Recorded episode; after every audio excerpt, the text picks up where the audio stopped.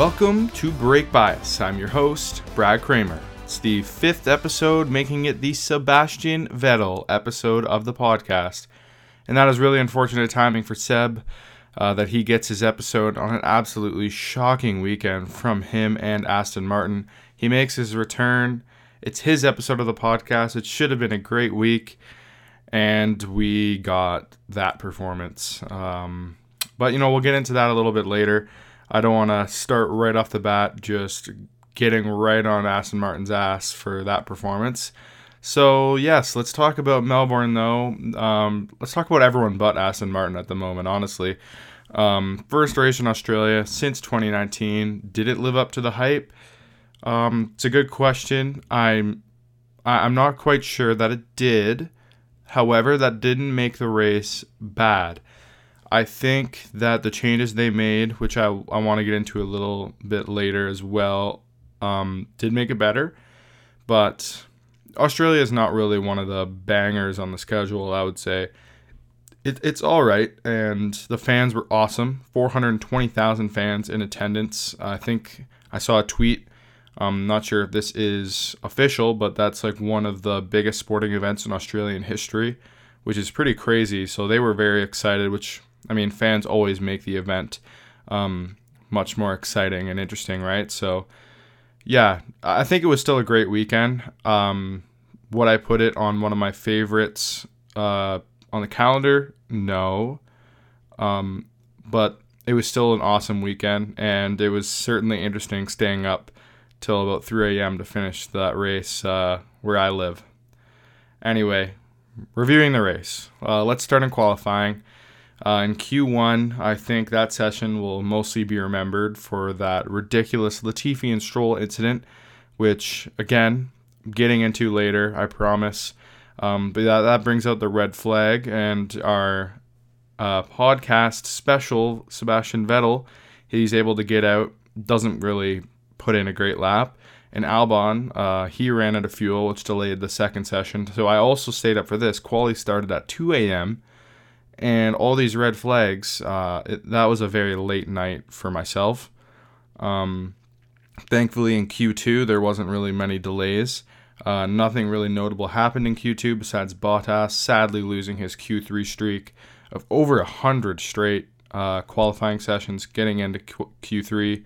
I, re- I just wanted to mention that. Huge respect for Valtteri. It, w- it was a bit inevitable um, in the Alfa Romeo uh, who seem to have lost pace a bit, as well as the Haas, who were 15th and 17th fastest. Uh, so then in Q3, the session that everyone cares most about, let's be honest, uh, we get a bit of a jumbled order in Q3. Alonso, uh, want to talk about him first, was on an absolute flyer of a lap.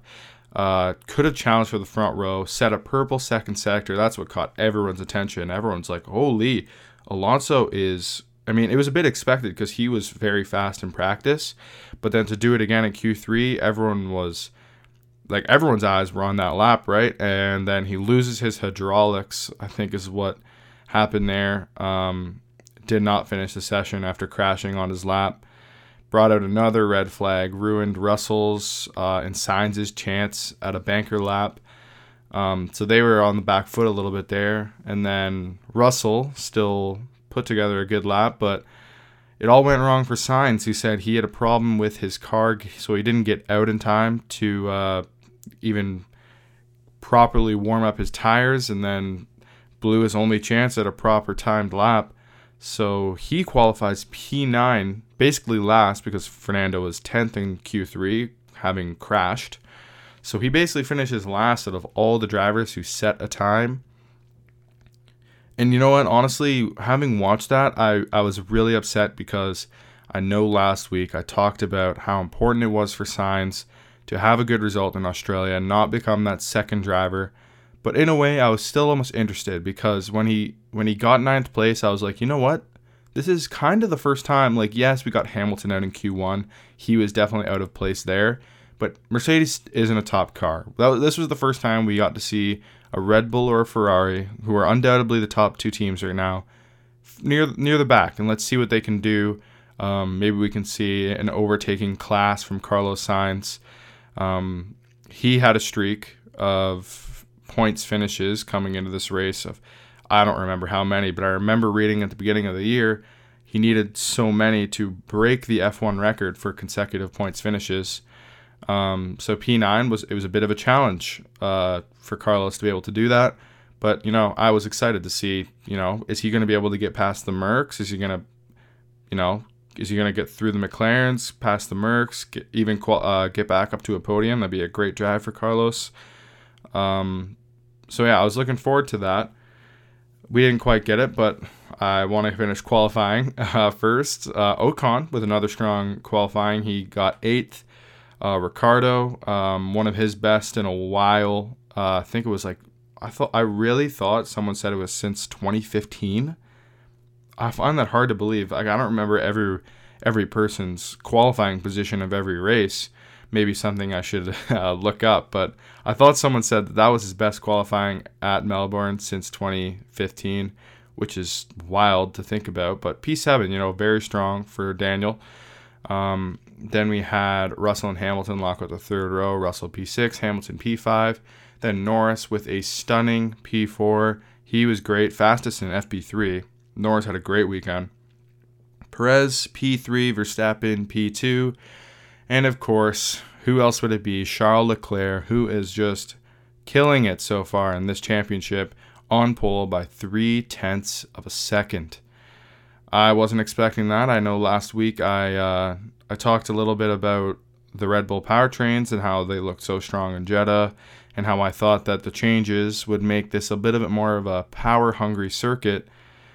Um, so I thought Red Bull would, uh, you know, kind of take it to Ferrari here and maybe start to swing the championship in their way. And yeah, that did not happen. Ferrari, I mean, Sainz obviously a bit of a shocker, but Ferrari might have just proven they're the class of the field right now. Well, Leclerc at least definitely is. He is just yeah, he's on fire. It, Leclerc is, and you know I feel like he's an overwhelming favorite for every win in pole position for the rest of the year until something changes significantly. Um, obviously, anything can happen in Formula One. By no means am I predicting Leclerc to win every race from now on. That would be unprecedented, but that's the kind of pace he showed this weekend. That was it was an incredible performance. So yes, now we're finally at lights out. Uh, Leclerc got a be- uh, way better than Verstappen, retains the lead coming out of turn one. Um, but the Mercedes actually had a fantastic start. Mercedes plural, that is. Uh, they pipped both drivers directly ahead of them. So Hamilton gets past Perez. Russell uh, goes around Norris on the outside. So Russell falls, or sorry, Norris falls back to sixth. Perez is in fourth. Uh, Mercedes is running three and five at this point in the opening lap, which is great for them. Um, and obviously, that's partially because Sainz is out of place in P9. And speaking of out of place, he falls even more out of place, all the way down to 14th on the opening lap. And on the second lap, tries to uh, make a move on Mick Schumacher, I believe it was. Um, just goes into the corner too hot, uh, goes onto the grass, loses control, beaches his car. There you go. Carlos Sainz is out of the Australian Grand Prix just like that. And that was honestly very disappointing. I really wanted to see him at least, you know, make some passes. I, I was so excited to see a car like that out of place. But you know what? I guess it just wasn't his weekend. Um, and yeah, you know, it's it's just so unfortunate because I really, really wanted Sainz to not. I wanted him to be a part of it, you know, and I, am afraid that it's already, um, it's already starting to fall apart his season for Carlos Sainz. So, you know, I, it's another thing I'm going to get into a little bit later is uh, position in Ferrari right now. I talked about it last week and how important it is for him, and I'm gonna yeah I'm gonna talk about it a bit later where I think Ferrari goes um, after Australia and into Imola and for the rest of the season. But yes, let's continue uh, reviewing this race. Now it's two Red Bulls against Leclerc with Hamilton in the mix. Uh, think I think the Mercs took a step forward this weekend, but you know I think the Leclerc kind of outshadowed everyone uh, this weekend he almost immediately started to pull away from Max. I was watching uh, the race with a few friends. Actually, I yeah, I have friends. Um, but I'm saying that mostly because Formula One's always very early in the morning for us Canadians, uh, pretty much anywhere in the world. Um, few races a year we actually get to see in the afternoon, which is like the ones on our side of the world, and then a few we get to see at night. And Australia is uh, one of them. So uh, you know, it's a Saturday night for us. So I watched it with some friends for a change, which was fun. And we could not believe how quickly I was like, yo, like Leclerc is seven seconds ahead of Max Verstappen already. I swear, I turned to my friend to like make a point of something. I look back and Leclerc's like two seconds ahead of where he was before. He was pulling away so fast, um, especially after, yeah, especially after the safety car for Sainz. I mean, I guess that was only that was only on lap two, so there wasn't really much time to pull away in the first two laps. But yeah, Verstappen kind of gets a little bit close after the first safety car, and then yeah after like just a couple laps later, Leclerc's pulling away. Um, he he was just so fast. Uh, all the top runners, besides George Russell, uh, they pit. Um, this is obviously later in the race. I think around lap 19, 20, 21, like that that area. Hamilton comes in, actually overcuts Sergio Perez. Um, Perez, of course, sorry, he repassed him. I didn't mention that. Um, overcuts Perez, but then Perez repasses him just as Checo passes Hamilton for what would have been third. No, wouldn't have been third because I think Alonso, Alonso and Russell hadn't pitted yet. Um, anyway, he he reclaims the lead after Hamilton. I think on the lap that Hamilton came out of the pits in front of Checo. Um, safety car comes out for Sebastian Vettel, who crashed at the exit of turn four, I believe. Um, Martin Brundle, I was watching the Sky Sports broadcast, called it a very unusual place to crash. I know I've done it in the F1 game though, so I didn't find it that unusual. But yeah, just brutal for Vettel. He was in the gravel a couple laps before that too. He was just all over the road, hadn't really no pace. Um, but yeah, that safety car kind of robbed us of a potential battle between Hamilton and Perez. I think I don't know if you can uh, expect that there would have been much of a battle based on what we've seen so far this season. Anytime Hamilton had got in front of Perez or Russell in front of Perez, Perez made quick work of them, and there wasn't really much of a battle. That's just the difference of the performance in these cars right now. Um, but that safety car also benefited Russell massively. Uh, he had, he was the only one who hadn't pitted yet, like I mentioned. Gets that cheap pit stop. He comes out in third place behind only Max Verstappen and Charles Leclerc, and ahead of, of course, his teammate and Sergio Perez as well.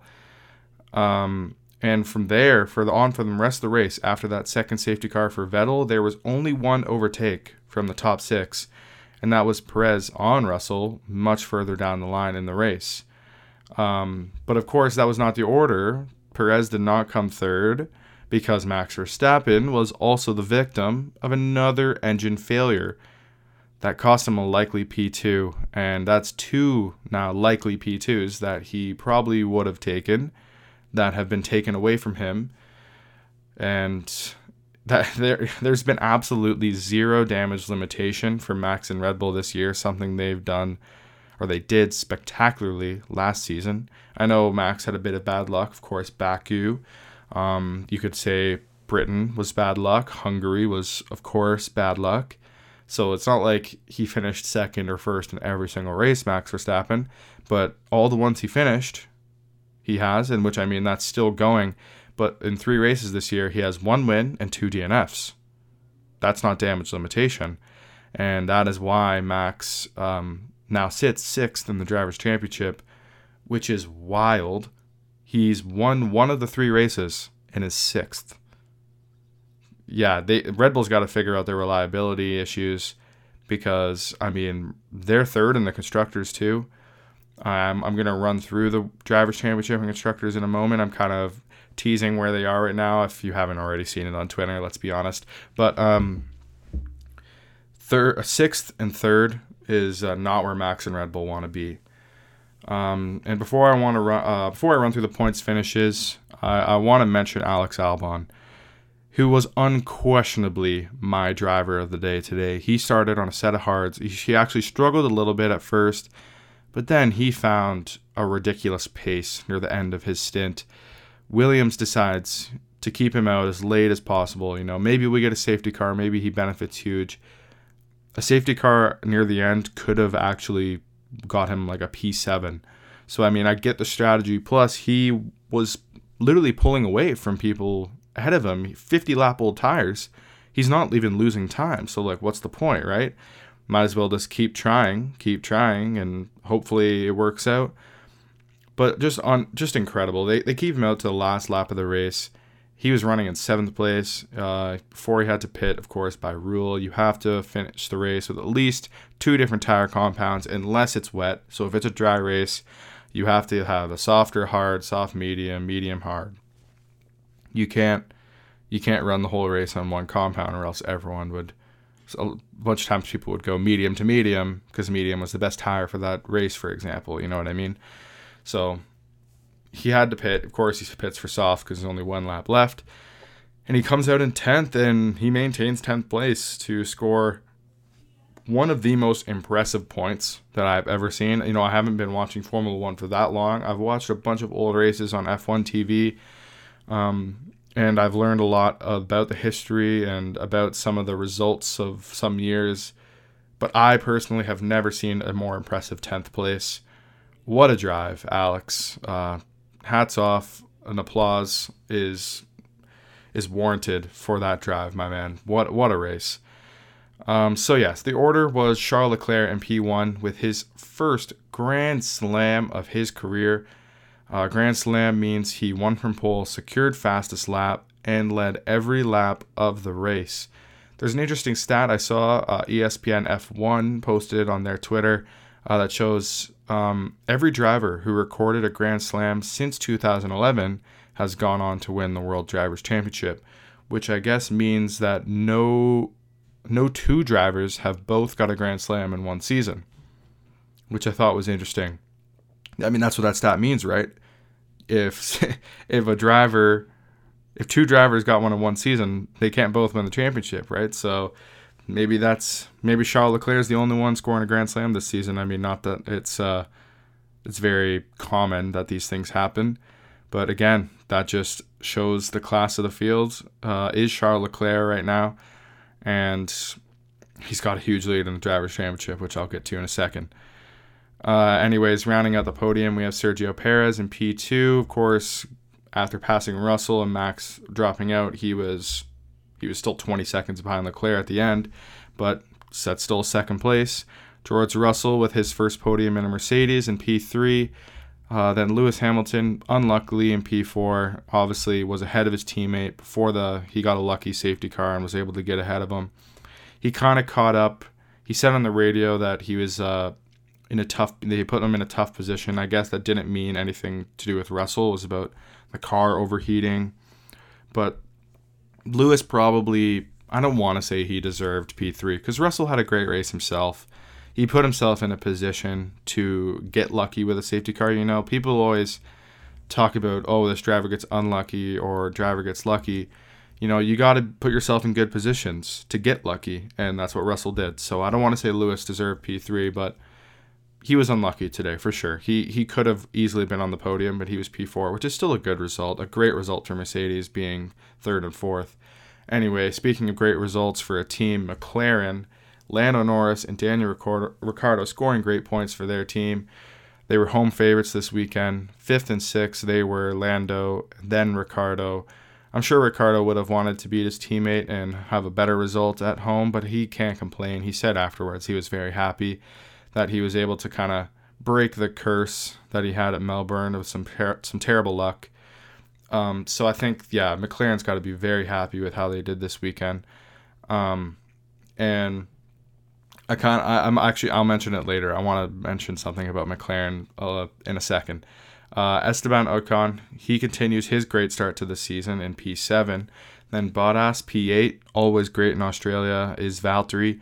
P9, uh, Gasly, and then of course, as I mentioned before, Alex Albon with the best P10 I've ever seen.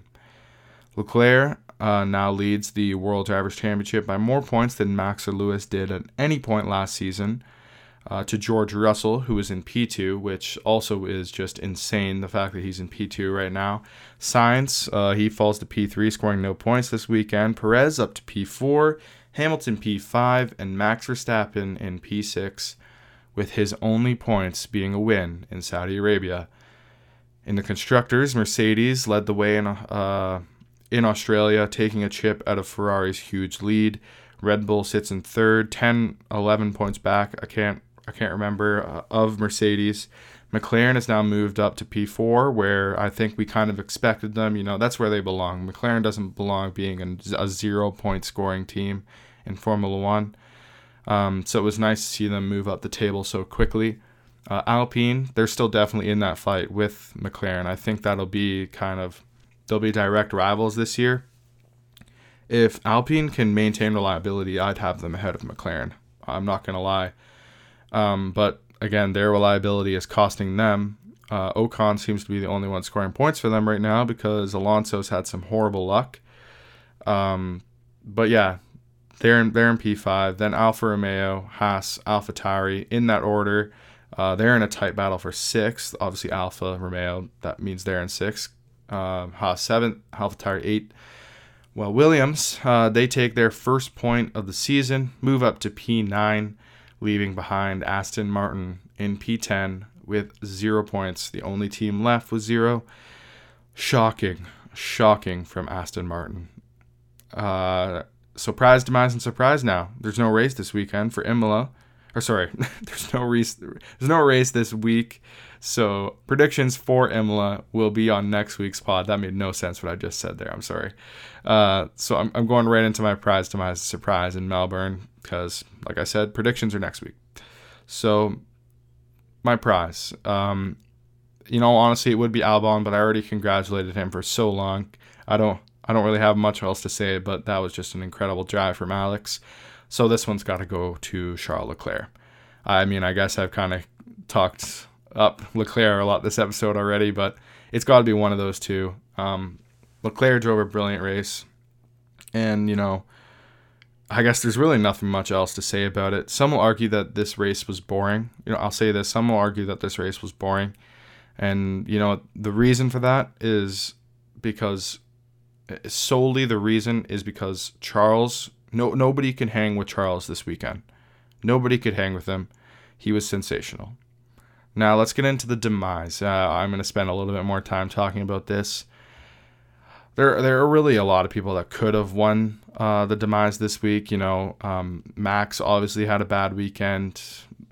All of Aston, Aston Martin as a team could have won this. Stroll, Vettel, uh, everyone. Alonso, he was last. Alonso, Alonso finished last out of the classified drivers with great pace all weekend, challenging for a pole I don't think he would have got pole position, but challenging for the front row, possibly a top three qualifying, and he finishes last out of the classified drivers. That's an L.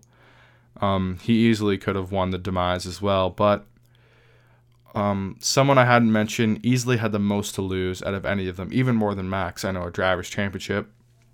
You could say that's a lot to lose, but I think someone had a lot more to lose, and that is Carlos Sainz. Carlos Sainz, he takes the cake here it, it's looking all but guaranteed Ferrari will be prioritizing Leclerc for this championship now. Sainz, I mean, he's P3 to Leclerc's P1, which doesn't sound that far away, but he's over 40 points behind Leclerc now. Um, I believe it's over 40. I, I apologize if it, it's not. It's high 30s. He he's really far behind. Um, already three races in. I've heard I, I honestly I don't know the validity to this one at all. I probably shouldn't be saying it because I don't I don't even know whose source this is coming from. Probably not the most reliable source. But I heard that Ferrari was they haven't upgraded ready, but they didn't bring it because they didn't have it for both cars yet. And they didn't want to prioritize one driver over the other. So they were waiting for the part to be done for both cars so they could upgrade them together which I don't think they'll be doing from now on. I imagine everything will be going on to Charles' car first. Strategy will be going to Charles. And if Sainz finds himself ahead of Charles in one of these races coming up, I wouldn't be surprised if Ferrari's already telling them to get out of the way because it's it's already starting it's crazy. It's such a long championship. And you know what? Carlos could come back. Yes, anyone could come back. You know, Lewis Hamilton could win this world championship. I can't I know some of you guys will not like me saying that, but um he could win. Straight up. It's it's that long of a season. And Sainz could do it, yes, but he, what has he shown? What has he shown? He's he's and I'm a huge Carlos fan. I, I like Carlos and Charles. I, I don't have any there's no really driver on the grid that I despise or anything or I think is total trash. I think I think they all deserve to be there. They're all very talented. Um, so I have no quarrel with anyone, but I would say I like Sainz. Sainz is one of my favorite drivers, even more so than Charles. And I, I do like Charles. I don't have anything against Charles. I love Carlos, but you know what? He hasn't shown anything this season so far in qualifying in the race that he can hang with Charles. Last year, yes, but let's be honest. Everyone talked about how great of a season Sainz had, and he did. But Carlos was unlucky. Carl, uh, sorry, Charles was unlucky. Leclerc had two pole positions. He was P2 in Silverstone. I know Sainz had a P2 in Monaco, but that's a a big reason for that was Leclerc couldn't race, and Bottas had the uh, pit stop malfunction. So I mean, there was a win potentially for Leclerc last year in Monaco, um, and a couple other times. I, I'm not going to run through the entire year that he just got really unlucky and lost a lot of points. I think if you know everything went as well for Leclerc as it did for Sainz, Leclerc would have been ahead. And I think Leclerc is different in terms of talent than Carlos, and I highly rate Carlos, but Charles Charles is very very talented, and I just think at this point, um, Ferrari I think know what they have in Leclerc, and they're gonna yeah they're just gonna prioritize him the rest of the way, which is so tough for Carlos. My heart uh, goes out to him, and you could tell you know the whole weekend, and even on the other uh, I heard, I remember I was just watching a video about this, and someone pointed out. Um, that Carlos so far in like all the post race post qualifying press conferences and everything, he's not been happy because he knows that he's losing quite convincingly to his teammate. Um, so yeah, I feel really bad for Carlos. Horrible quality, horrible race for him. And yeah, that's all I'll say. He's my demise, and it pains me to give it to him, but it's definitely him. And my surprise, um, I wouldn't say there was a huge surprise this weekend. You could argue, yes, Albon scoring a point was a surprise. Um, and, you know, it, I guess it was, but, you know, I think I was honestly more surprised about Haas's lack of pace. I predicted that they'd get double points um, last week, which I don't even want to mention because it's hilariously awful that I predicted that. Um, I honestly, I want to say this before I continue, but Haas um, about McLaren. I, I told you I was going to talk about this later. That I realized right after I recorded last week that I complete I completely forgot about McLaren. I didn't put McLaren. Did I? Maybe I gave Norris points actually, but I just like I didn't even think about it. Like the whole thing with McLaren starting the year so badly was they had like a whole like their brakes like weren't working for them and they're really slow in the slow speed corners. Albert Park takes away like almost all of their slow speed corners, makes it way more of like a flowing um, high speed track. Obviously, like McLaren just showed they were way better in Saudi. Of course, Ricciardo DNF'd, but yeah, I just I don't know what I was thinking there. This this track obviously was going to benefit McLaren. I didn't know they'd be this quick, for sure. I'm not I'm not trying to say oh after I recorded I knew that they'd have a great result. I'm not, I'm not trying to say that, but I knew right after I was like oh I'm an idiot. Like I should have definitely foreseen like one good result or anyway I screwed up guys. But Haas I thought you know of course these are new cars. I can't say oh Haas always does well in Australia. They have a car that if they have a car that always does well there. No, this is a brand new car. So of course, yeah, like they they don't have a car that is going to do well there because it's brand new. But I just I don't know what happened to Haas. Even Magnussen was looking solid in Saudi, and obviously he was phenomenal in Bahrain. They were nowhere in Australia. They were nowhere. Practice, qualifying, race, nowhere. They were lapped. Both cars were lapped and showed really no promise at any point. Um, so yes, I should have foreseen that McLaren would be in the points. Probably both cars, honestly. I, I should have saw that coming, but I didn't. Um, and Alonso, I did predict he'd score points with his new engine, and I kept Ocon out of the question, and it was the other way around again. Um, Gasly, Gasly's Gasly, great driver. Um, I don't think AlphaTauri is uh, has great performance right now, to be honest. And I did predict Bottas points, which he did get. So there were some things I got right, but then obviously some things I got terribly wrong. Sainz and Verstappen both didn't finish, and I Haas still didn't score double points. So I was way off with that one. Uh, yeah, shocking prediction for me. So that, that was my surprise. I I thought even if they didn't score double points, you know, it'd be like a P10 and like a P12. I did not think they would be like 15th and 16th or whatever they were. Yeah, awful. Uh, so yeah, quick mention. Uh, quick fire news. I don't know if it's quick fire news, but just something, some things I want to mention quickly. Um, Mercedes, they did come with an upgrade for Melbourne. It came out like literally right after, like the day after I recorded, and I talked about potential upgrades coming. So I do want to just quickly mention they did come with an upgrade for Melbourne, a new rear wing that reduced drag, and you know it did look to make a bit of a difference. They were kind of like seven tenths to a full second off of pole the first two races, and they were closer this time. I think uh, they were a bit closer. Uh, and in the race, I mean, on high, I, I I didn't have this written down, but I want to mention Mercedes on low fuel stink. They stink. On high fuel, they look not bad. At the beginning of every race, they always like hang around for a bit, and then they fall off and their race pace is always decent, but at low fuel they stink. So I, I just wanted to mention that something about the high fuel in the Mercedes helps them a little bit, I think. Uh, so yeah, now the changes to Albert Park, um, they look to have made a difference. Uh, not a huge one, but they I think they made a difference. It was still difficult to overtake.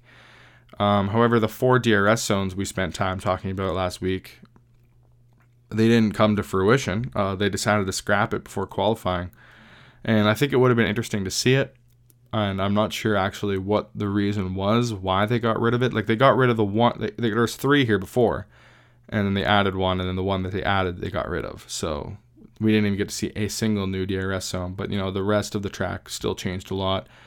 Um, that longer straight from the third DRS zone, and then kind of making it a more steep turn um, and it was extended. That turn seemed to cause some problems for people.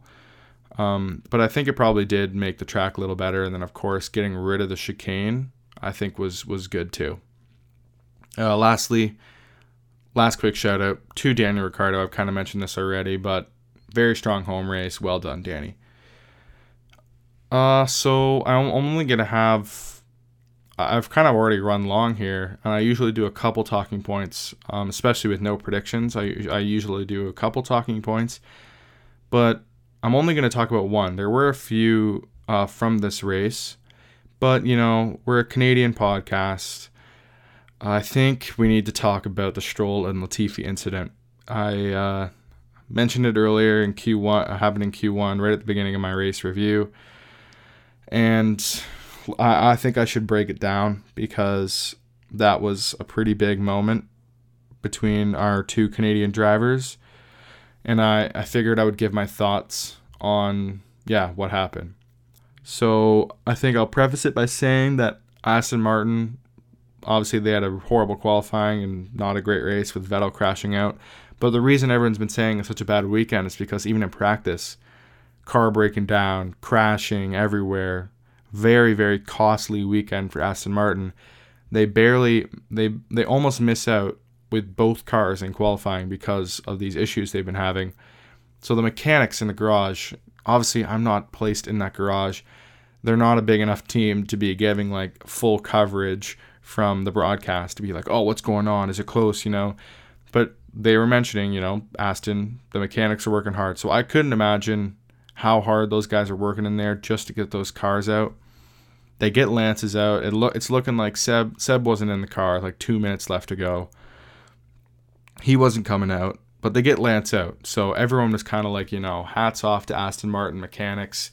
Even if you end up qualifying last, it is it's impressive to get that car out uh, for the team, and and then Stroll on his warm up lap does just an unspeakable move and just I felt so bad for the mechanics, man.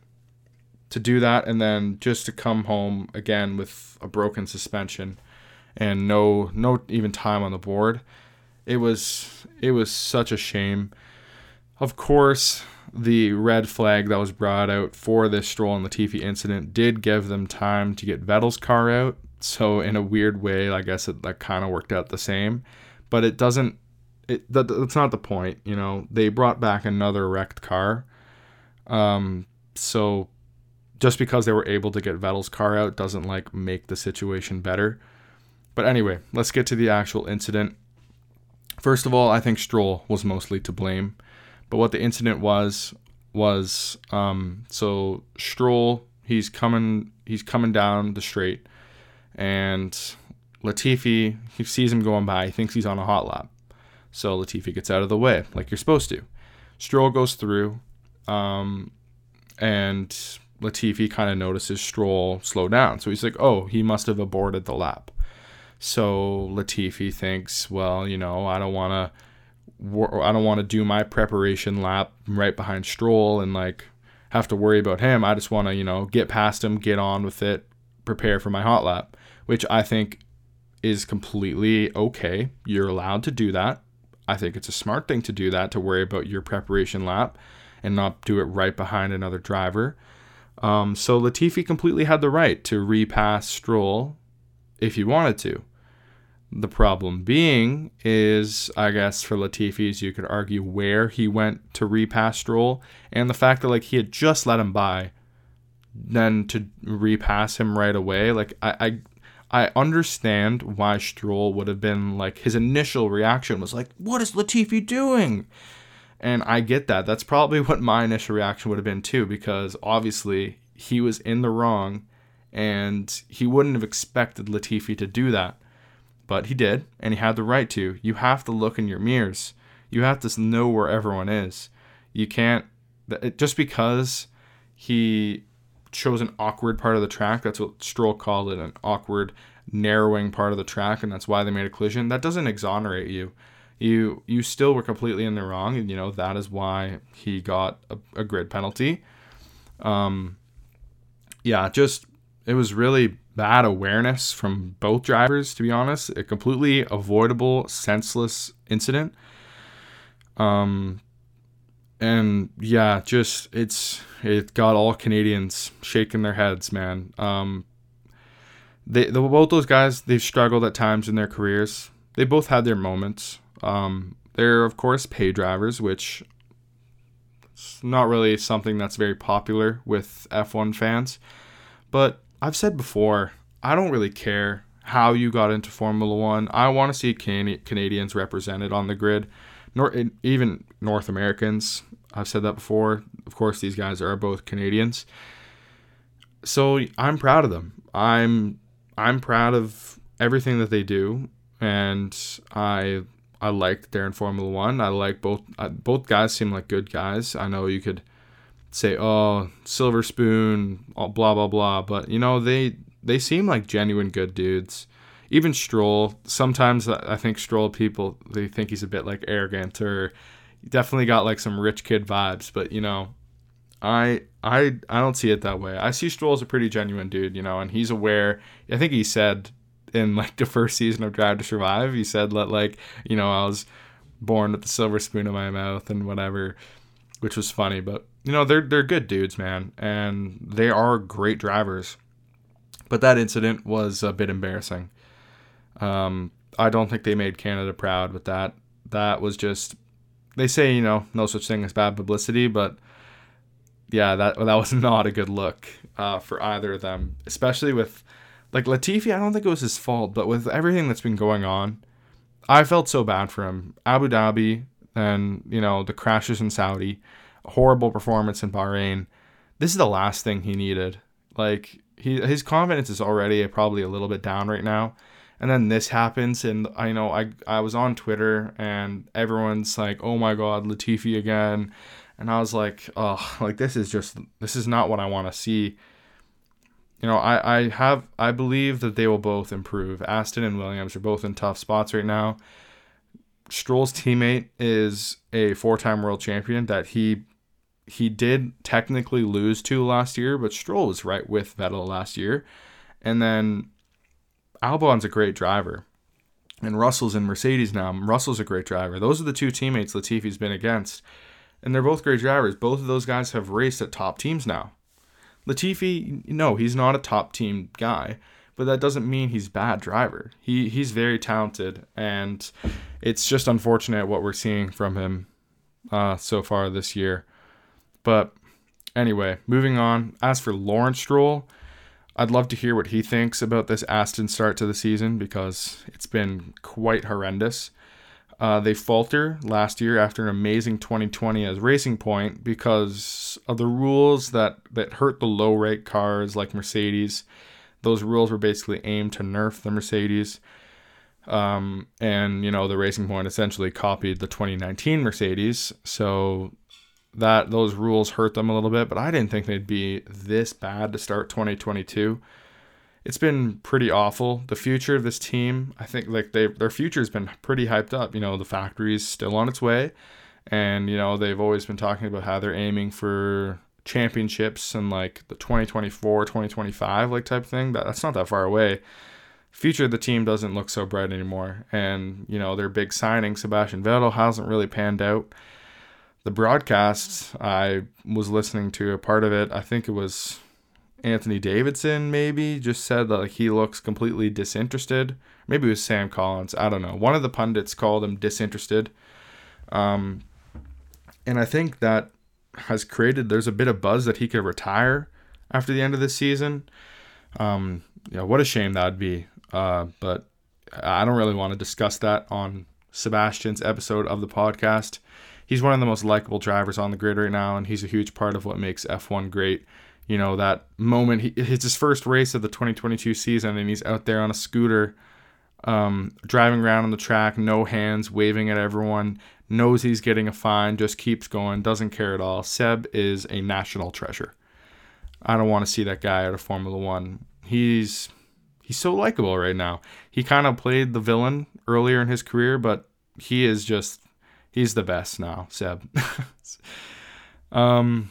Anyway, that's gonna be it. Uh, before I wrap it up, you know, if you want to check out uh, my racing league on PlayStation, F1 2021, go to YouTube, Twitter, Facebook, and look up Raw League Racing to get our races with commentary or go to my Twitch channel, Be Crazy, uh, to watch my personal streams. Unfortunately, I don't think I'll be there this week as I am attending All Star Weekend with the National Basketball League of Canada.